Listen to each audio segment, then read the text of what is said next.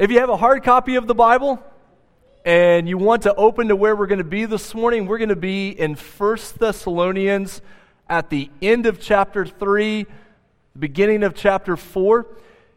Here's one of the neat features. If you just downloaded that new Emmaus Baptist Church app on your smartphone, one of the buttons in the Emmaus app is access to a Bible.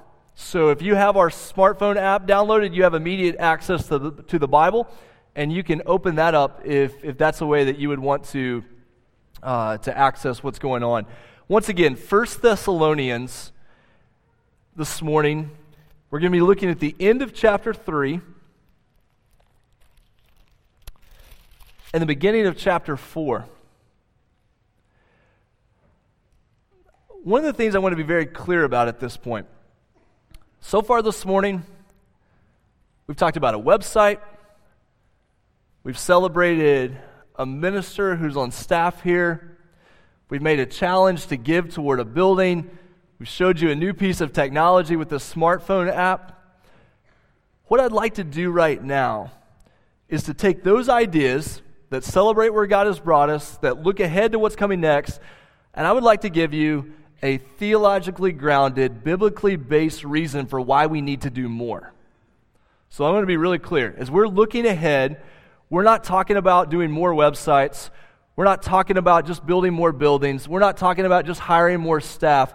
We need to know when God calls us to do more. The God who has brought us to this point is the God who will lead us forward. And we need to have a basis for what it means to do more and to do more better. That is what God is calling us to do. If you have access to a bulletin, on the back of that are some sermon notes that you can look at as we go through this morning, but know that we're thinking, God, what are you calling us to do? How are you calling us as a church, as families, as individuals to do more and to do more better? All right, 1 Thessalonians chapter 3, starting in verse 11. Paul says, "Now may our God and Father himself and Jesus our Lord direct our way to you. And may the Lord cause you to increase and abound in love for one another and for all people, just as we also do for you, so that he may establish your hearts without blame in holiness before our God and Father at the coming of our Lord Jesus with all his saints." And then in chapter 4 it says, "Finally then, brethren, we request and exhort you in the Lord Jesus that as you receive from us instruction as to how you ought to walk and please God, just as you actually do walk, that you excel still more. For you know what commandments we gave you by the authority of the Lord Jesus." Let's pray together as we get ready to study this passage. Father, I pray that as we come to this point of looking at this passage that you've inspired, that you've given to us through your scripture, God, that we are not listening to some man-made challenge. We're not listening to one person's opinion. God, that we would not be distracted by some of these other things we've talked about. God, we want these other things we've talked about and what we're going to do in the future to be driven by what your word says and by how your spirit works in us and among us. So God, help us to focus our hearts and minds on this passage to see what you're telling us as individuals and as families in the church about the way that we should live our lives. And we pray this in Jesus' name, amen. So what you have going on here in the book of 1 Thessalonians is a man named Paul had gone to the city called Thessalonica, and he had established the church there, but he was forced to leave the city. He essentially got kicked out of town, but he loved the people so much that he sent a man named Timothy back to check on the church, to make sure that they were standing strong. Timothy comes back to Paul and says, guess what? That church is still doing really well. And what we get in 1 Thessalonians is Paul's joy, his response to how well the church is doing. And there are really three things that kind of stand out. I want to show you some verses in 1 Thessalonians 3 that point to this. 1 Thessalonians 3, and you're going to have to scroll up in your phone or back up a little bit in your Bible. 1 Thessalonians 3, verse 7, Timothy reported back, "For this reason, brethren, in all our distress and affliction, we were comforted about you through your faith. For now we really live if you stand firm in the Lord." one of the things that Paul heard is that these people had great faith. They had been through some difficult times, but they had confidence in the Lord.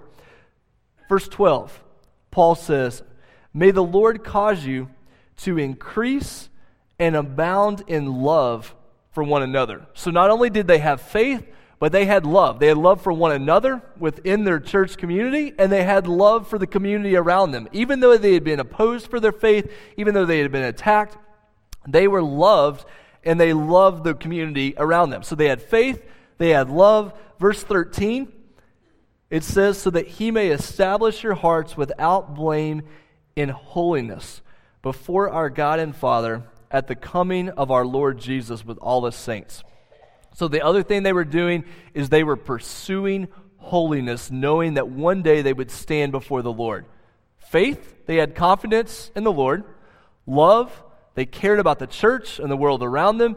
Holiness, they were pursuing lives where they knew they could stand before the Lord in all authenticity, knowing their lives have been transformed.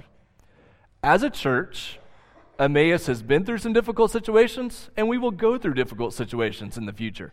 Your family has been through difficult situations, and you will go through difficult situations in the future. Some of those pegs that you can hold on to: do I have faith? Am I a loving person? Am I pursuing holiness in my life? Sometimes we need to just break it down to some very basic things. Do I trust the Lord?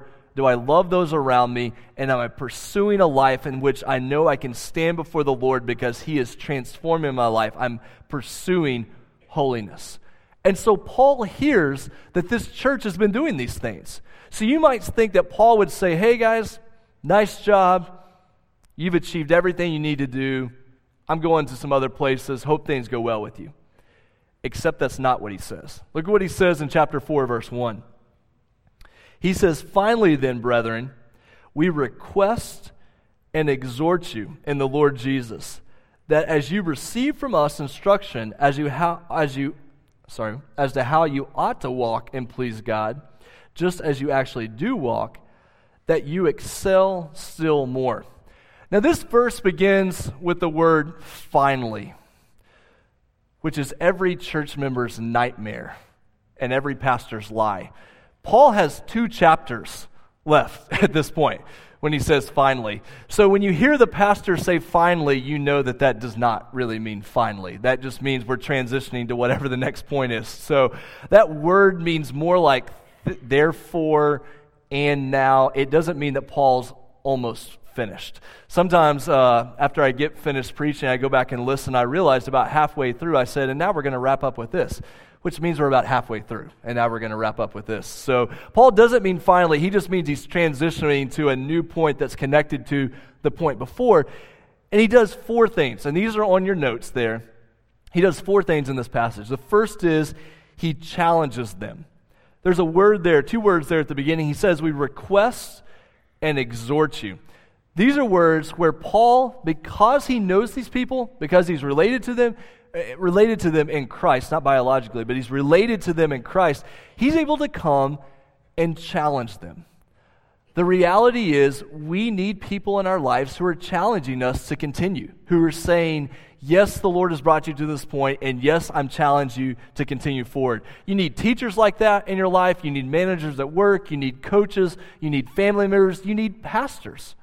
One of the things I want to do as a pastor is to challenge us. If we're not being challenged, it says, "You know what, we've really done enough. We've kind of reached our point. We're probably done with what we need to do." I hope that's not true. I hope we're challenging one another to say, "We've come this far. Let's continue. Let's keep moving forward." And so Paul challenges them. But then 2, he challenges them in the Lord Jesus. Notice where it says, "We request and exhort you in the Lord Jesus." Paul's authority with them to challenge them is only because he's related to them in Christ, and only because his goals for them are related to the Lord Jesus. He's not coming with a man-made challenge. He's not coming saying, "Hey, do these things so I'll be a more popular missionary." He says, "My challenge for you is in the Lord." If I give us any challenge that means anything, it has to be grounded in who the Lord is, his kingdom, his mission, who he is, worthy of all worship. And so that is where our challenge is. So he challenges them in the Lord Jesus. 3, on the basis of past foundations. It says, we challenge you, or we exhort you in the Lord Jesus, that as you receive from us instruction as to how you ought to walk and please God. What Paul is saying is that he's building on what he's already done with them. It says earlier in 1 Thessalonians that Paul addressed them as a father would his children, or as a mother would her children. He had this foundation, he had this relationship with them, so he was able to come and challenge them in the Lord Jesus on the basis of what he had already told them, on what he had already said was important. And then number 4, he challenges them to do more better. Now, for a guy who's obsessed with grammar, I know do more better sounds a little strange. It's actually the title of a new book that's come out recently about Christian productivity and how we do things in our life, but do more better, or do mo better, as I wanted to write on the notes, but I thought would come across wrong. So do more better. It says at the end of verse 4, he says at the end of verse 1 there, that you excel still more. This word for excel still more is actually two words in the Greek language that are sort of piled up on one another.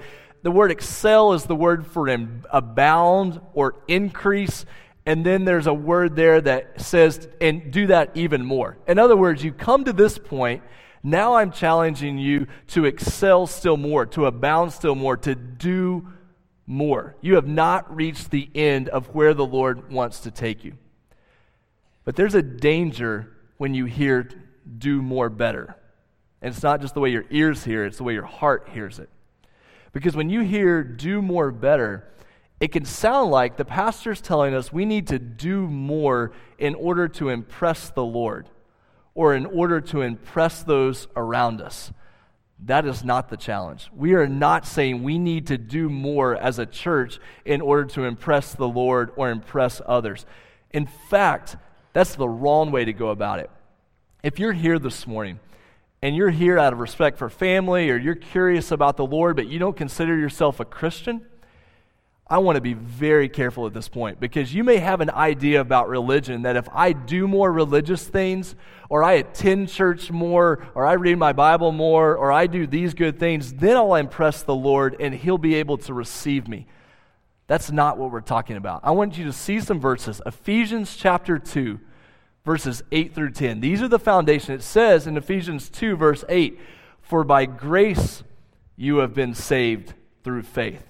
And that not of yourselves. It is the gift of God, not as a result of works, so that no one may boast."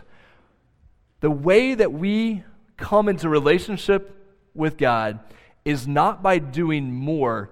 It's by realizing that he has done everything for us. And we receive that on the basis of faith. There is nothing you can do to impress the Lord and to make him love you and receive you. He has done all of that for you. Our response to him is to say, "Lord, you have done for me what I could never do for myself, and I receive that." We are not saved by works. We are saved by grace through faith in Christ alone. That is where our salvation is found. But then we have verse 10. Paul says, "We are his workmanship, created in Christ Jesus for good works, which God prepared beforehand so that we would walk in them." So we are not saved by works, but we are saved for works. We do more, not in order to make God love us, but because we've experienced the love of God in a way that we cannot explain or ever pay back. But we want our lives to be lived for him because we've experienced his love. We don't want to get those reversed, because then we find ourselves trying to prove ourselves to the Lord. I want my kids to do great things in life, not to impress me, but because they feel loved and set free to do those things. They don't do those things to make me love them. I already love them because they're my kids. I just want to see them do more, see them do more better, see them grow into who God has created them to be. There's a second danger that's on your notes here that comes with this. Another danger we run into is the appeal of the new and next. When you hear a young pastor say we should do more, those of you who have a lot more wisdom than I do begin to panic, because it sounds like we're just going to run after whatever's new, whatever next. We're just going to constantly chase new programs, new ideas. This is always what we're going to be about. we want to be very cautious about that, because we're going to find out in just a few minutes that that's not exactly what we mean by do more. It's not chase whatever's new or next. There's more to it than that. The next thing is that we would grow tired or just become busy. When you show up at a church and you hear someone say, we're going to do more, what that sounds like is my schedule is going to get even more crowded. I don't have time for life right now, and now the pastor's telling me we're going to do more, which means I'm going to have to attend more activities. I'm going to have to find room on my schedule for more things. Here's the reality, though.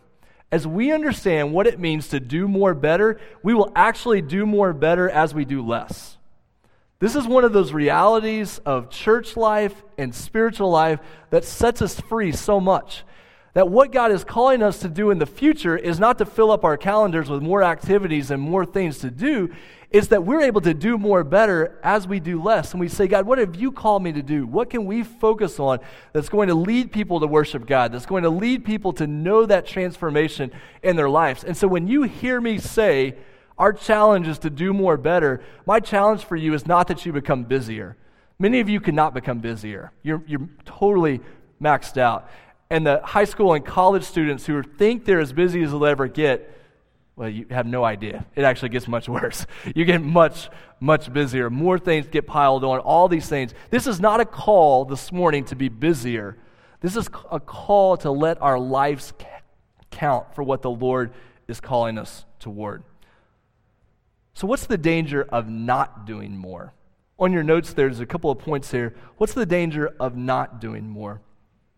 If we give up and we say we've reached the end, the stories we tell and the methods that we applied are always going to be the stories of yesterday. I won't name any names at this point, but have you ever been around someone who told really exciting stories of things that they've done, and you thought, man, that's amazing?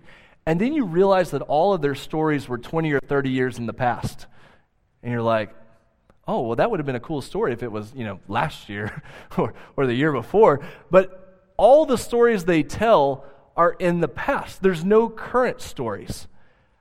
This is the reality for churches if we're not careful. All the stories we have to tell will be stories from the first 30 years of Emmaus, and there'll be nothing to tell right now or nothing to tell for the future. Let's not be a church where the only stories we have to tell are mission trips for 10 years ago or ministry projects from 15 years ago. Those matter. Hear me say as clearly as I can, we stand on the shoulders of those who have been faithful in this place for 30 years to bring this church family to this point. But God help us if that's the only stories we have to tell are the stories from the past. We need things of how the Lord is leading us now and how he's leading us in the future and what he wants to do through us. And so if we're not careful, we'll just tell the old stories. This cuts into what kind of psalms we've seen at Emmaus. Do we seen the old psalms or the new psalms?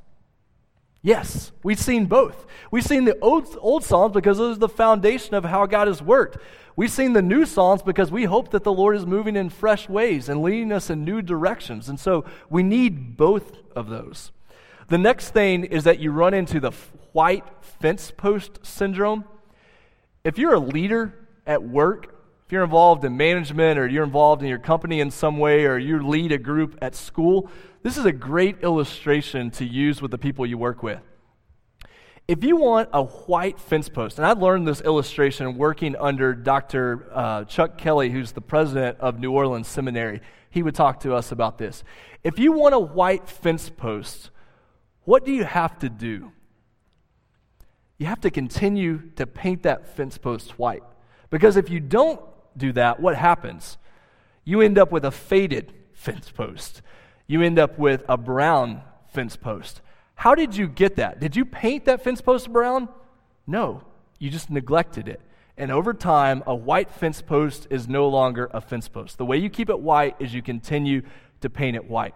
The way we do more is we continue to say we have to stay on top of what the Lord is calling us to do. If we just start something and let it go, that white fence post is turning brown. But if we will stay faithful day after day, week after week, year after year, the Lord will continue to lead us to do what he's called us to do.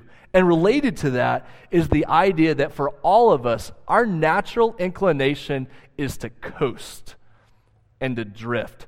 Those of you who have coached sports teams or led musical groups know the reason a coach drives a team and the reason a leader drives an organization so hard is our natural inclination is usually not to work harder.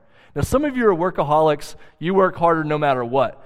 For the rest of us, our natural inclination is if someone is not challenging us to do more, we're just going to do less.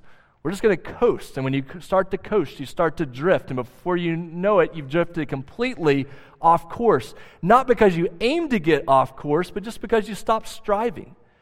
What the Lord calls us is to continue to strive. Philippians, let me give you a verse on this. Philippians chapter 3, verses 12 to 16. It says there in Philippians 3, verses 12 to 16, not that I have already obtained this. This is a man named Paul talking. Not that I've already obtained this or am already perfect, but I press on to make it my own because Christ Jesus has made me his own. Brothers, I do not consider that I've made it my own, but one thing I do, here's the phrase, forgetting what lies behind and straining forward to what lies ahead.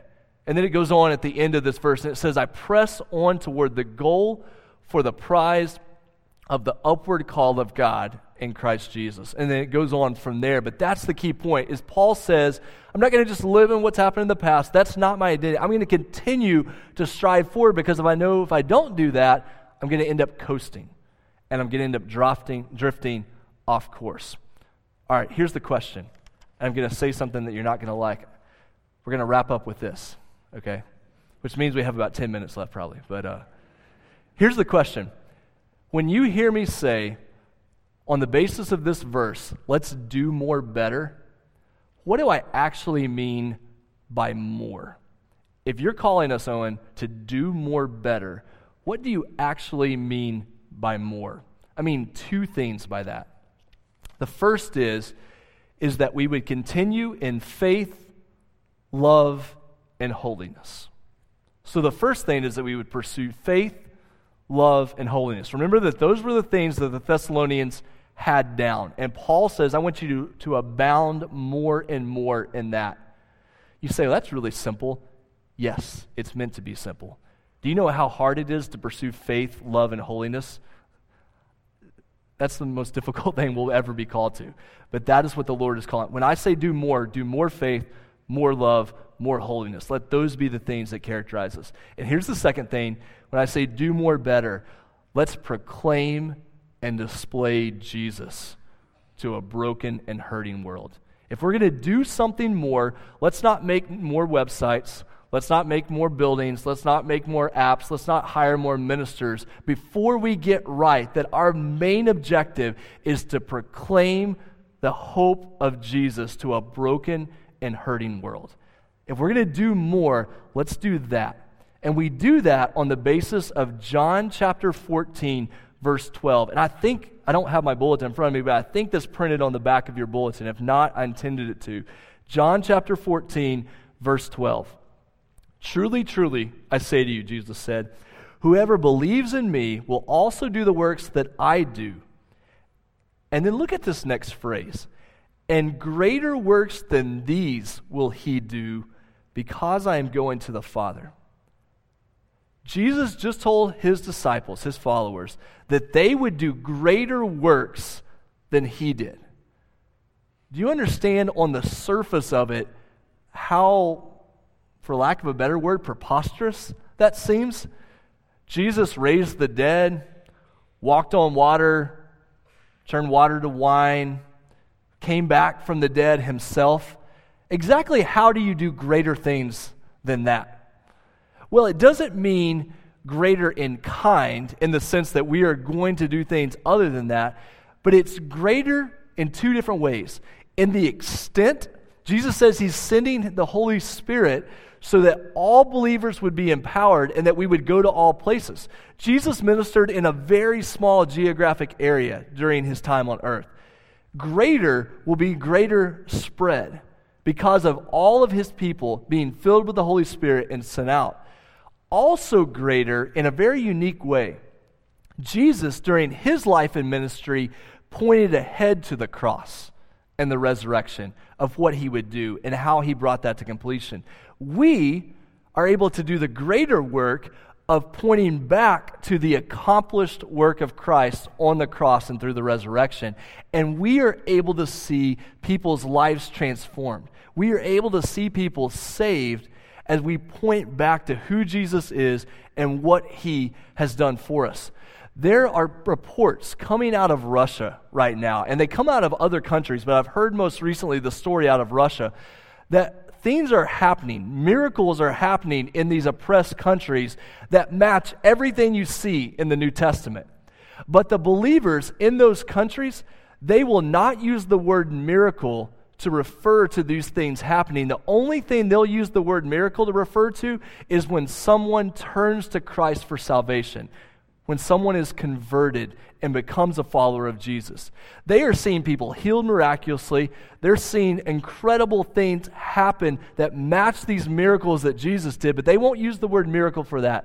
They will only use it for when someone becomes a Christian, when they turn from sin and turn to Christ.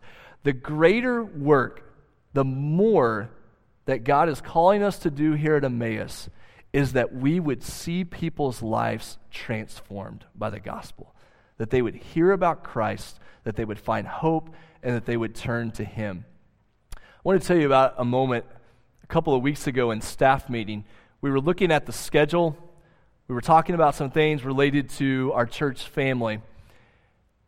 And then Jim said, I want to share something with you all. And in staff meeting, Jim begins to share about some of the opportunities he's had to do ministry here at Emmaus, the ministry that we've done in the community. And Jim said, I'm thankful for those opportunities to do that ministry. But what I really want to see is not just our church doing good works in the community. I want to see people saved.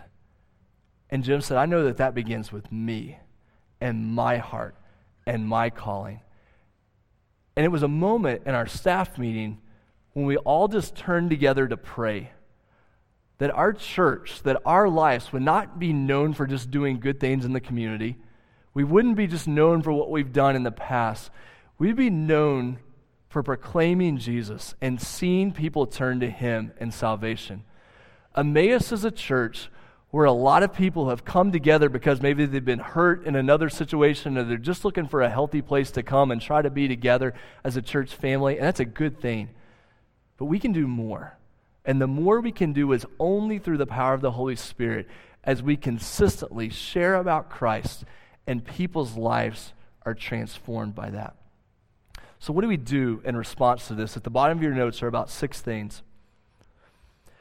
We do the little things well: love, faith, holiness in action.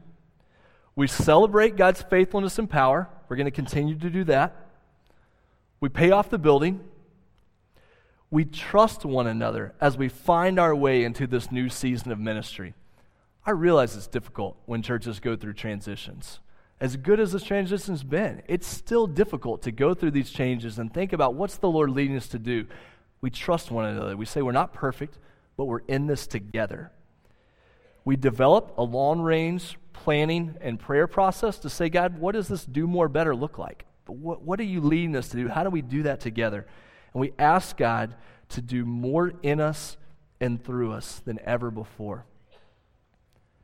Can you imagine being a part of a group of people who say, you know what, we're imperfect, we have our struggles, we have our challenges, but together, we're going to patiently work together to pursue faith, love, and holiness, and to proclaim Christ so that people would find salvation and new life.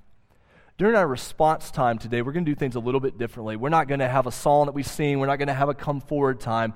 This is a time for us to look in our own hearts, at our own lives, and to say, Lord, what do you want to do in and through me? How are you leading me to be involved? How are you leading me to pursue doing more? Would you bow your head with me? I want to lead us through a time of prayer.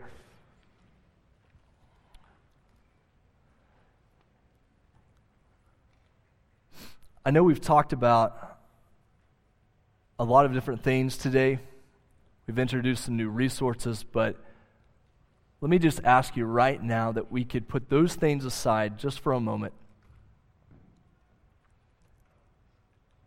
and that you would say, Lord, what are you calling me to do? Test your heart. Make sure that you're not trying to do those things to impress God. You're not trying to make up for your sins by being a more religious person. If you're here and you don't know about your standing before the Lord, I want you to know that He is taking care of everything for you to be made right with Him. He sent His Son to die for you, and His Son rose again so that you do not have to be afraid of standing before Him. Your response right now is to trust in Christ, to turn from yourself and trust in the Lord for salvation. And if you've done that, ask yourself, do I really trust the Lord? Am I a person of faith? Am I pursuing a life of faith? Do I love others? If people look at your life, do they say that is a loving person who is caring about others around them? Are you pursuing holiness in your life? Not perfection. We're not perfect. We have struggles. We have temptations. We have difficulties. But in your life, do you know that you're pursuing holiness such that you would stand before the Lord knowing you've lived your life for Him? And then what is the Lord doing through your life so that other people would hear about Jesus and know what it means to be transformed by Him? Who is God calling you to share with? Who has God put in your path? The Lord has done incredible things through this church family for the past 30 years. My fear is that we would rest in that and we would not move ahead. That we would do things just because we've always done them. God, set us free from that. Set us free to trust You and to work together in what You're calling us to do.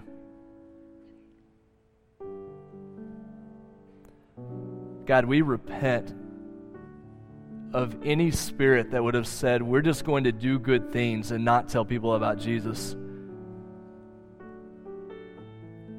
God, we want to do good things and tell people about Jesus. God, thank You for a man like Jim who serves our church family and serves You, and yet he comes to this stage in his life and all he wants to be known as is someone who shares Christ with others. God, let us follow that type of example. Let that be what we're known for.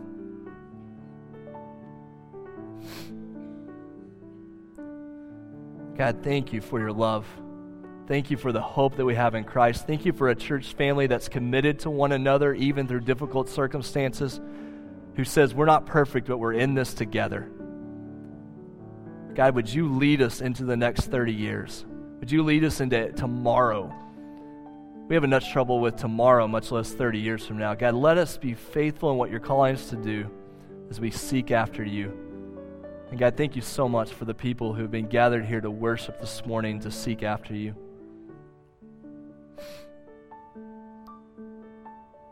And Father, we pray this in Jesus' name.